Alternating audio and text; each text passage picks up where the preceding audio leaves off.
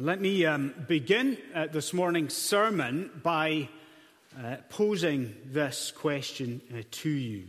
Straightforward question, I suppose, maybe not a straightforward answer. Do we pray? That's it. Do we pray? Do you pray? Now, I know if you're a Christian, of course, I accept that at some point, probably in each and every day, there'll be a, moment where you say something to God. But perhaps you, if you're patient with me, you see something of the nature of the, the question do we really pray? You and I. Are we really prayerful? What about uh, that verse that we looked at with the children in a kids' talk a few weeks ago? What was it? Pray without ceasing? Is that you? Is that me? What about that phrase? I think it was a Puritan phrase that Tozer used to take and repeat. Do we pray until we pray? Does that sound like us? You can see the nature of the question, can't you? At this point in our Christian experience, as you look back, just on the last week even, the last even 24 hours, or go back a bit further if you want, last month, the, the whole of this COVID situation, what do you see? Are we really praying, you and I? Are we really a prayerful congregation? Well, this morning we come to what I think is quite a famous portion of Scripture, isn't it? Joshua chapter 10. Isn't it famous where apparently some kind of grand cosmological event happens? The sun, the moon, stopping in the sky. But this is what I want you to grasp right from the outset more than just being an intriguing, interesting portion of Scripture. What we've got in front of us this morning is absolutely thrilling. Believe it or not, it's thrilling. Let me tell you why.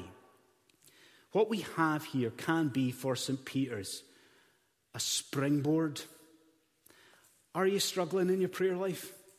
Is that us? Are we really struggling to pray? Then sit up because Joshua chapter 10 can propel us into deeper times of communion with God. And isn't that what we want? Joshua chapter 10 can launch us into times of sincere, hope filled times of prayer, prayer with our triune God. So, can I ask you to to do what I always ask you to do. And can you please have the portion of Scripture open in front of you? Whether that's on a phone, I don't mind. If it's a tablet, you're off the hook. But as long as you've got the text in front of you, and even the folk at home can maybe run and get a copy of the Bible. And uh, let's notice, first of all, what we'll call, it sounds a bit fancy maybe, but we'll call it a paradigm of resistance. That's the first thing I want us to think about here from Joshua 10. Hopefully, that's not an omen of, of some sort. but now I have your attention. The first thing is a paradigm of resistance.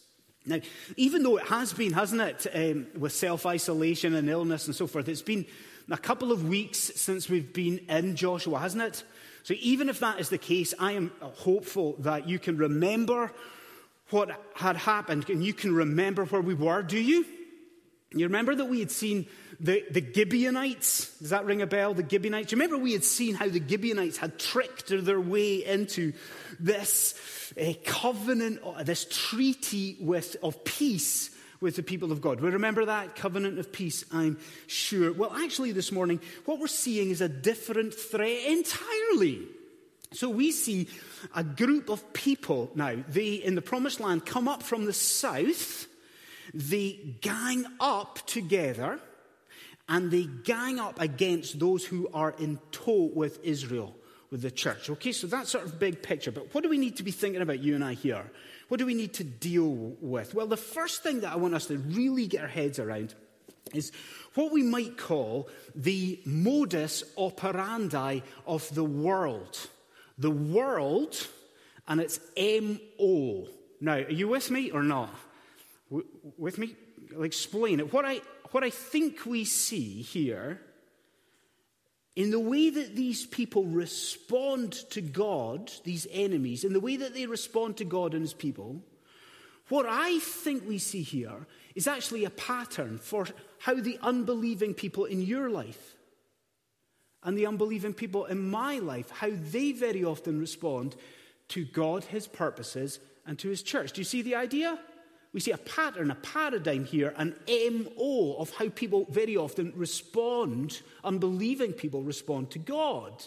The world's MO. Now, I've said that, but what I want to do is just to point you to four points of correlation we see here. So, the first thing we see is a personal threat. Can I ask you to look at verse 1 with me, please? Now, who are we dealing with? Look at verse 1. Who exactly are we dealing with? Now, you notice the, the name and so forth, but do you see how it is different to anything that we have dealt with thus far in Joshua? Do you see how it's different? Like previously, we have dealt with cities, haven't we? Where? Jericho, Ai, so forth. Or we have dealt with maybe alliances of cities and people groups, haven't we? But that's not what we've got here. Do, do you see how it's different? Here we've got individuals. We've actually got individual kings. You can see, I think, what's happened. Can you see what's happened? Israel is on the march. And these kings, they know, oh, wait a minute. It's not just our people, it's not just our land, but the kings know it's they themselves that are under pressure. They know that, like Rahab, and they know, like the Gibeonites, wait a minute, we've got a decision to make. How are we going to respond to these purposes of God? And you see what happens? What do the kings do? They're under pressure. So what do they? They lash out, is what they do. They personally resist God. Think about the unbelieving people in your life. Does that lashing out not sound familiar? A personal threat. Second thing, though, we see is a banding together. Because my next question for you, I suppose, is, is very simple. What does this king, do you see his name, great name, Adonai Zedek, what does he do? Do you notice what he does here? He forms an alliance, doesn't he? So, what you have is a number of enemies in the promised land, and they band together, they for, form a coalition to stand against the people of God. And I'm saying to you this morning, does that not seem to you and to me to be almost an integral part of the world's resistance to our God, this banding together against God and his people? I mean, you think with me about Psalm number two. What does Psalm 2 say to you? The kings of this world and the rulers, the counsel together, don't they, against the Lord and his anointed? Or if you want to think about the New Testament with me, what do you see? Where do you see this banding together? It's so obvious, isn't it? You see Pontius Pilate. What does he do? Does he just stand against her? Ah, wait. Pontius Pilate and Herod banding together, forming this coalition of evil against our Lord. Do you see it? As you and I, as we seek to go out into Dundee and we seek to advance the purposes of God in Scotland, what we should expect to encounter is very much a united foe. And it's very often just the most unlikely bedfellows joining forces to stand against the people of God, the church, and to stand against God's purposes. So we see a personal threat, then we see this banding together. It's sounding so familiar to us. The third thing we see is a changing attitude. Can I ask you to look at verse 4, please? So, who does this coalition rise up against? Now, is it Israel in the first instance? No. You see it, do you? So they rise up against the, the Gibeonites. Now, why do they do that, do you think? Why the Gibeonites? You, you might say to me, because they are a vast power or a great city? And I would say back to you, absolutely, but there's something more to it. There really is. I find this very interesting that the Gibeonites, they also go by a different name. So the Gibeonites, when you're reading about the Gibeonites in the Bible, also have in the back of your mind that the Gibeonites are known as the Hivites. The Hivites, so just are interchangeable terms, okay? Hivites, Gibeonites. Might not sound interesting. But what we have learned in the previous chapter is that initially the Hivites, the Gibeonites, they actually stood with these enemy forces against the people of God. Does everybody see it? So initially, the Gibeonites were part of an alliance, an alliance against Israel. But what's happened? The Gibeonites have changed their minds, haven't they? The Gibeonites have actually said, no, no, no, we're going to stand with Israel. So can you see it from the position of these kings? I mean, they're furious. They're looking on, let's get these Gibeonites. Why? Because they have let us down. These Gibeonites, they're turncoats. They've been treacherous. These Gibeonites have betrayed us. And as we think about the spiritual correspondence with ourselves, can we not relate to that? In fact, are there not people in the room who probably can relate to that very, very personally indeed? What has been the reaction of some of our unbelieving friends and unbelieving family when we have professed faith in the Lord Jesus Christ? What's the reaction been? Sometimes it's, How could you do that to us? How could you let us down like this? You have become a Christian. You are a spiritual turncoat. You are treacherous. You're a traitor. Can we not relate to it? And then the fourth area of correspondence, we see an outright attack because isn't it interesting to note who instigates the trouble? So, who starts the violence in Joshua chapter 10? Is it the Gibeonites? Do they start the violence? No. What about Israel? Israel is currently Israel is minding its own business way back in Gilgal, not doing it. Who instigates the violence here? Listen very carefully. It is the enemy who instigates the violence. I'll say it again. Here in Joshua 10, it is the enemy who is on the attack. And as we sit as Christians in 21st century Scotland, do we not again see something of a correspondence.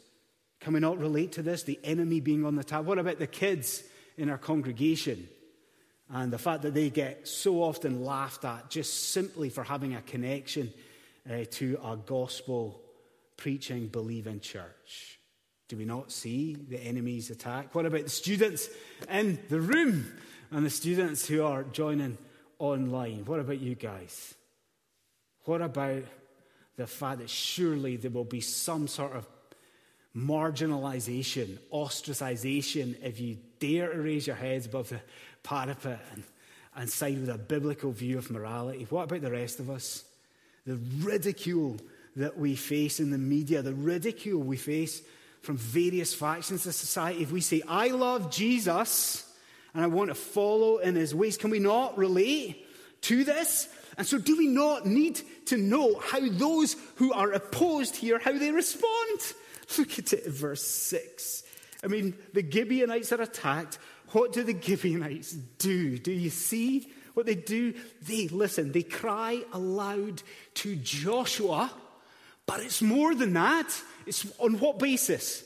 They cry aloud to Joshua on the basis of this covenant they cry aloud to Joshua on the basis of this treaty of peace they have with him. And I would dare to suggest to you this morning that that for you and for me is a model to follow, a model of faith. How easy it is for you and I to forget how devoted God is to you, his child in faith. So easy for us to forget how committed God is to his church. God loves you so much that he has entered into an eternally binding covenant with you, Christian.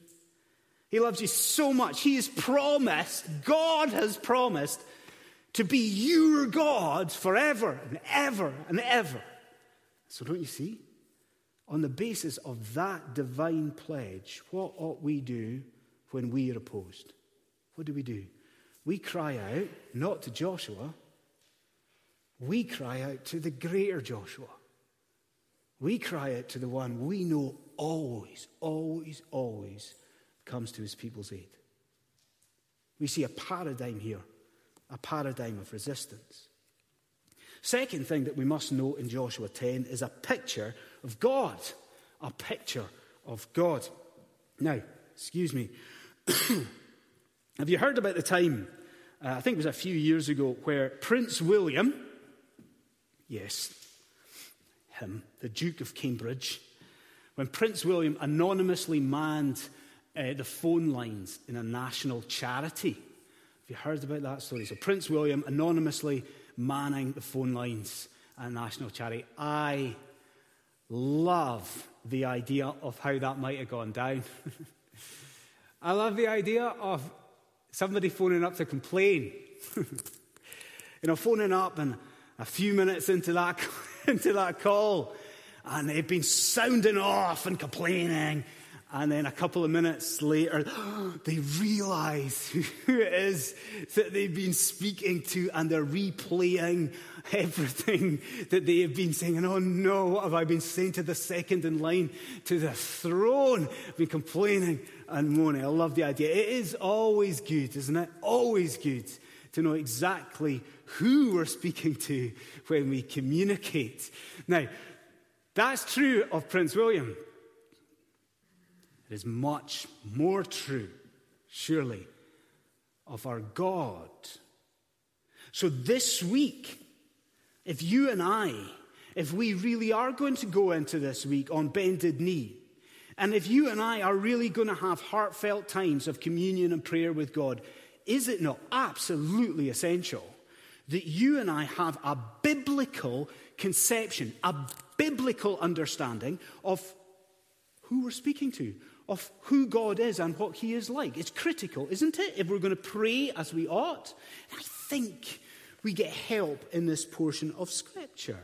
See, where are we in this account? Did you follow? Do you follow? The Gibeonites have been under attack.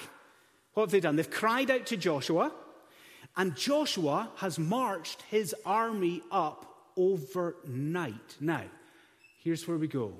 I would ask you at this moment, what do you think happens in Joshua 10? So I'll say it again.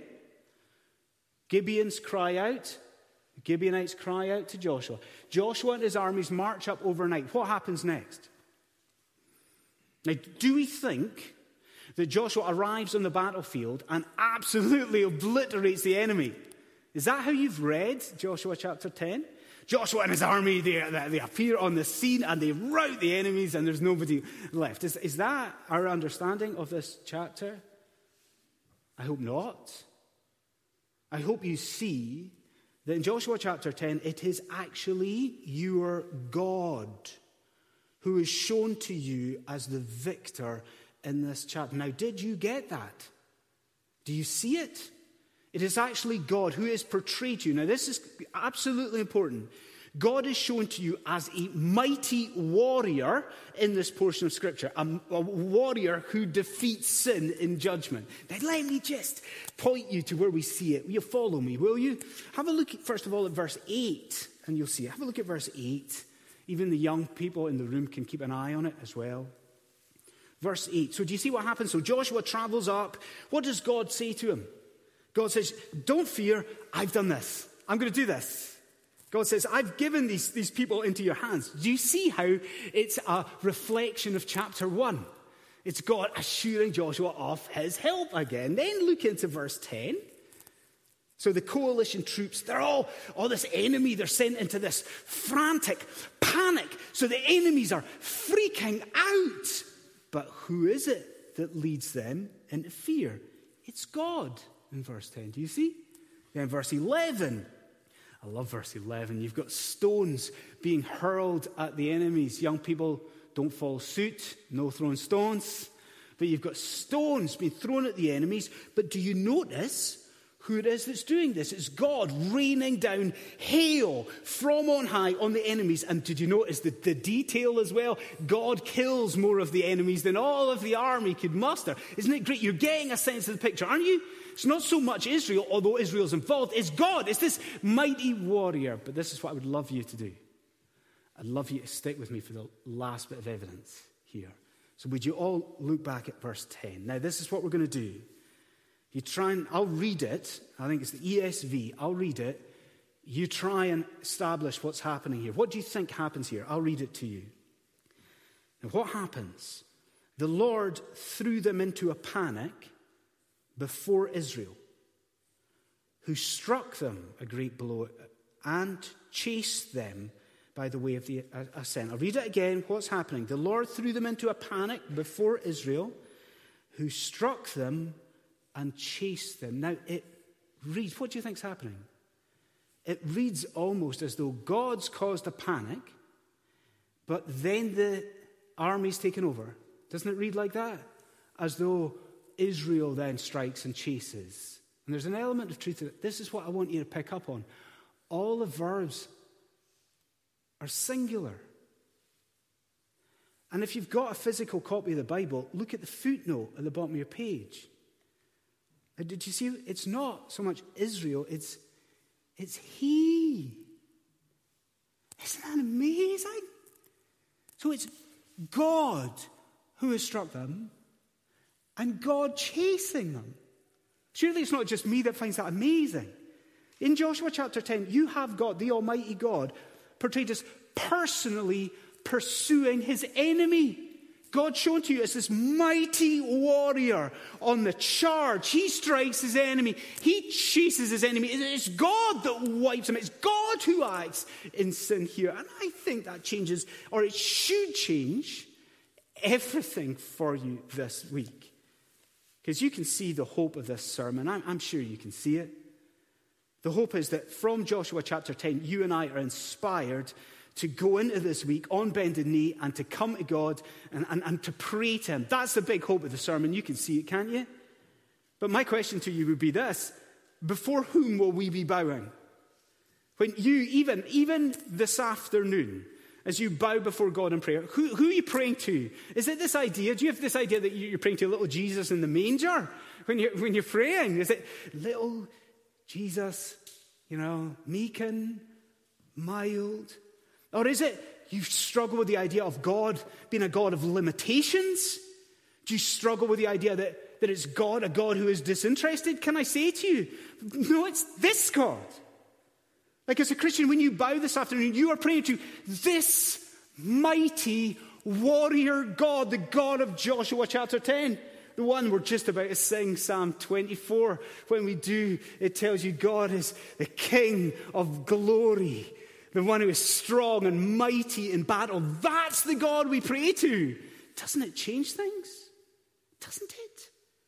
Don't we now approach God with a certain degree of, of wonder and awe and reverence? And do we not ask bigger prayers?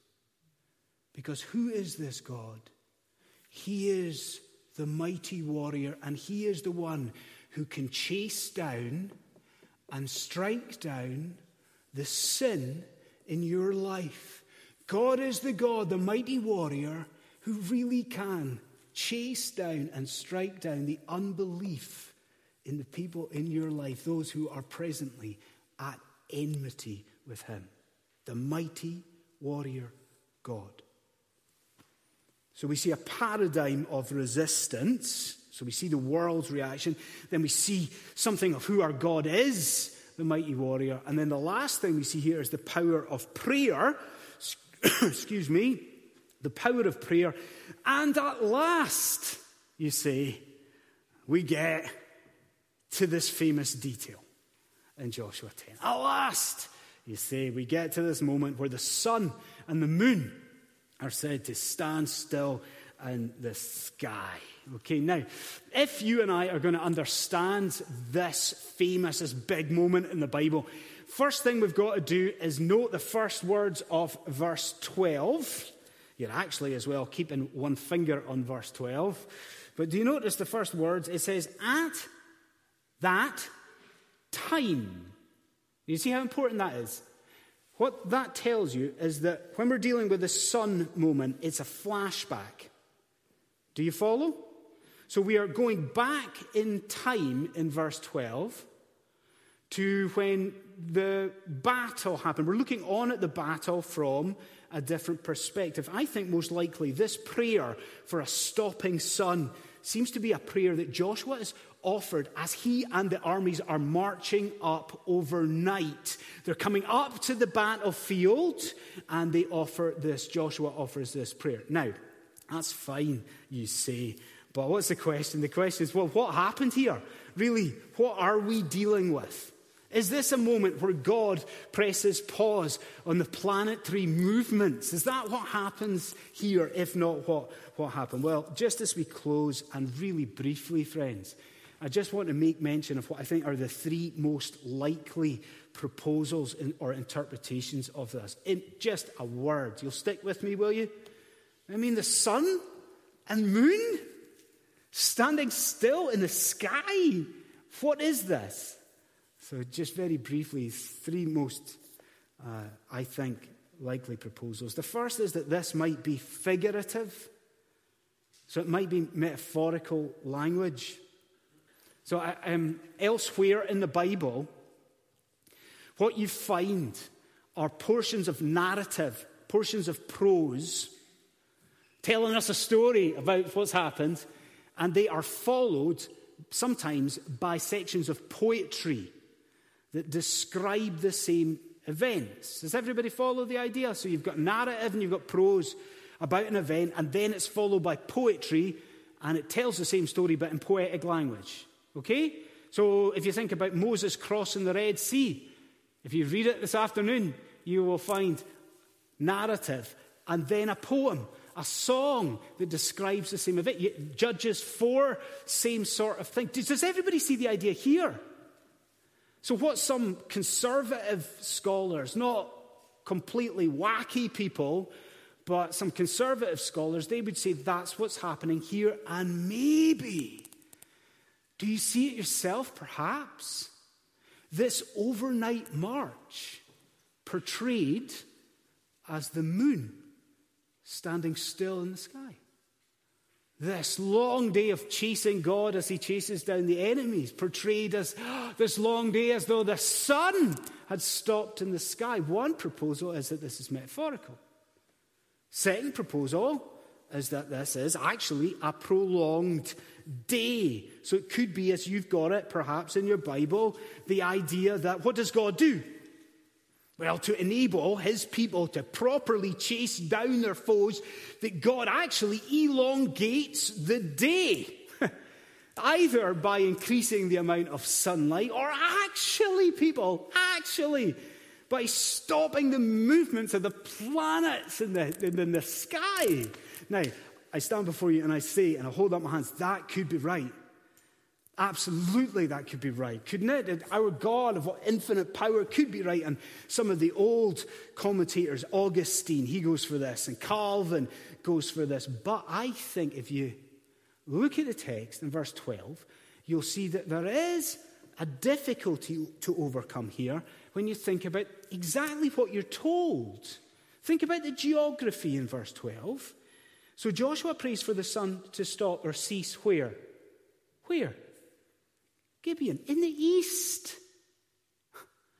And then for the moon to pause at Aijalon in the west.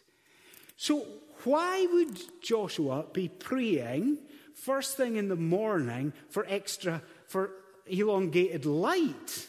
Do you see? And why? What's he trying to do? He's trying to ambush the people. He's trying to sneak up on his enemies, isn't he? He's trying to sneak up on them, catch them unawares. Why at that point, first thing in the morning, why would he pray for light?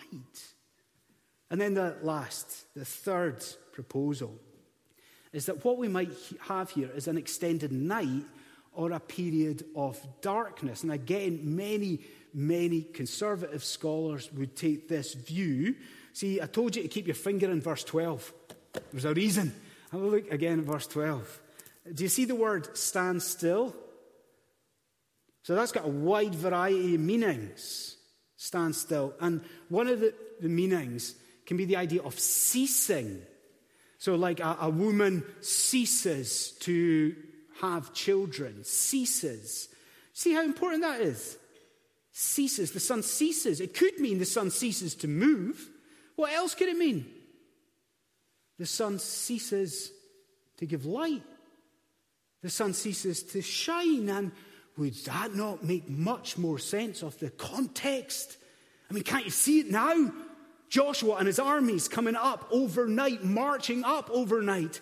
And the sun is beginning to break, the dawn's beginning to break, and they're trying to, they're trying to catch these enemies unaware. So, what does he pray? He prays, Lord, cease the light of the sun, pause it there, give us more darkness that we might kill our foes and punish evil. Now, which of these proposals is it? I don't know. Honestly, I don't know. I think I would side with the darkness, but I think it would be folly for us to be too categorical. But here is the thing there is a massive danger for us right now. And the danger is that we could miss the whole point of Joshua 10. Because what is the point here? Do you see? What's the, what is shown to you as being amazing? Look at verse 14. What is shown to you as being amazing? Is it the fact that the sun ceased in the sky? Is that the amazing thing of this chapter? It is not. The amazing thing is that the sun ceased in the sky in answer to prayer. Look at it in verse 14. Like you can hear the author. There's never been a day like this. But he doesn't say there's never been a day like this where the sun stopped. It's never been a day like this when God listened to man and stopped the sun. And you just need to think back to the beginning of this sermon. Remember what I said? Surely this is thrilling. Because I think you would agree with me that one of our great problems in the life of the church in Scotland is where we begin to lose confidence in the power of prayer. That's a huge problem for the church in Scotland. You and I may be beginning to lack faith and confidence in this means of grace that God has given to us. But what is God confronting us with here in Joshua 10? What is He showing us? The same God, think of it, the same God that here bends the laws of nature and physics in response to prayer is the same God that loves you and you worship, the same God you can pray to this week, the same God. Do you see it? There really is amazing power available in the prayers of the saints. Prayer is something that is, can move mountains and make buildings shake, and it can stop planets in the sky. What incentive for St. Peter's to go to our mighty warrior God on bended knee this week and pray with sincerity. And I'll close with this very, very brief epilogue. I think, you know, it's so wonderful for the people of God and the Christians in this room to think about this chapter. You've got Joshua praying, and the sun ceases, What's happening right now? Right now. I'm speaking to you. What's happening? Isn't it wonderful, Christian, to think that the greater Joshua is praying and interceding for us in here? Isn't that marvelous? It's an amazing thing for us to think about that as Christians. But what if you are not a Christian? Like, what if you're here, maybe, I don't know, for the baptism? What if you're tuning in? You're not a Christian. How can you have that? Like, how can you have a relationship with God that involves forgiveness, salvation, reconciliation? How is it that you could pray to God and be heard? How is that possible? Listen, for salvation this morning, you need to look to the cross of Jesus Christ. Now, I reckon even if you are not a Christian, you know what happened there. If you're not a Christian, consider it. I ask you, what happened at Golgotha? From the sixth hour to the ninth hour, the sun ceased in the sky. From the sixth hour to the ninth hour, darkness fell across the land, like here so that judgment might be poured out. But what is the amazing thing about Calvary? That judgment was being poured out, soaked up by God's only beloved Son.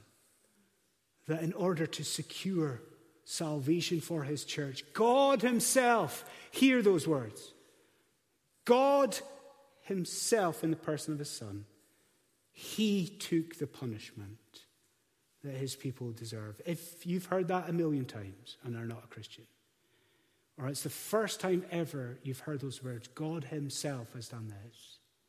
The response, if you're not a Christian, should be the same. Right now, you need to pray. And you need to pray in light of Calvary. What happened there? You see the parallel. At Calvary, the mighty warrior God won victory. He won victory in the darkness. He won victory over the great enemy.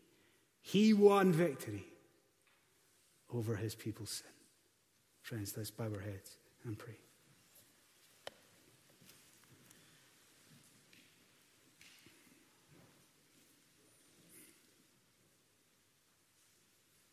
Lord God, we confess to you that there are hard and difficult and confusing matters in Joshua chapter 10.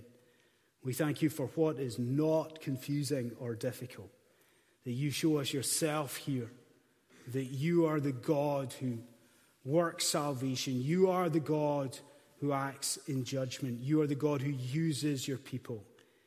But we thank you as we look to the cross, we see that you are also the God who has borne in yourself the punishment that we, your church, deserves. How it is that you are deserving of all of our worship, all of our praise. You are the majestic God. We pray in Jesus' name. Amen. Now we're going to uh, conclude our time of worship this morning singing uh, a psalm that we referenced and, and looked at. Uh, God is a, a, mighty God, the King of glory, uh, the God strong and mighty in battle. So we're going to sing uh, Psalm uh, 24 from verse 7 uh, to verse 10 to the tune St. George's, Edinburgh. You ancient gates, lift up your heads, you doors be open wide, so that, so may the King of glory come forever to abide. And if you're able,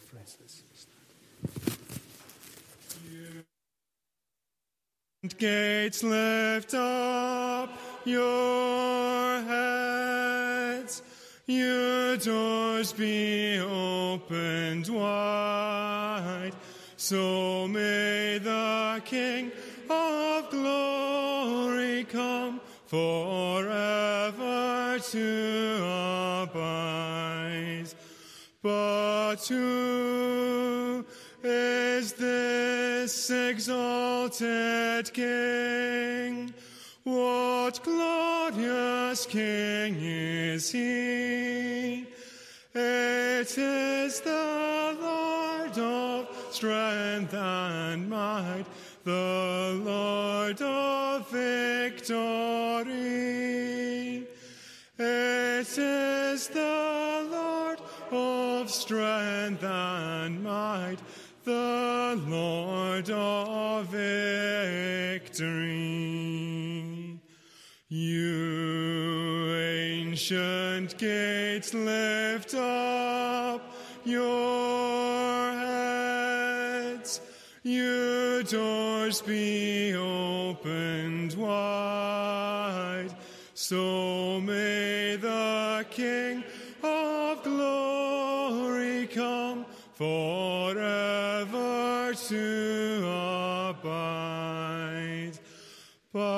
Who is this exalted King?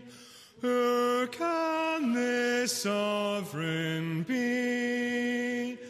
The Lord Almighty, He is King of glory, none but He.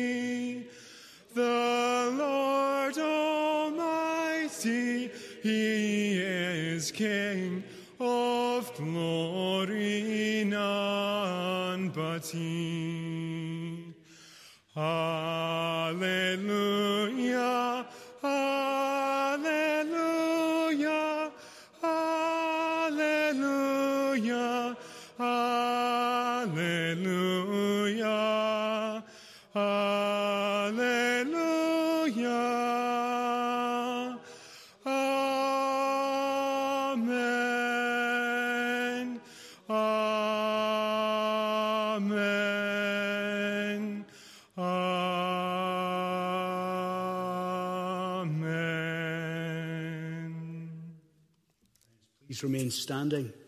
Uh, for the benediction. And now to the King, eternal, immortal, invisible, the only God, be honour and glory forever and ever. Amen.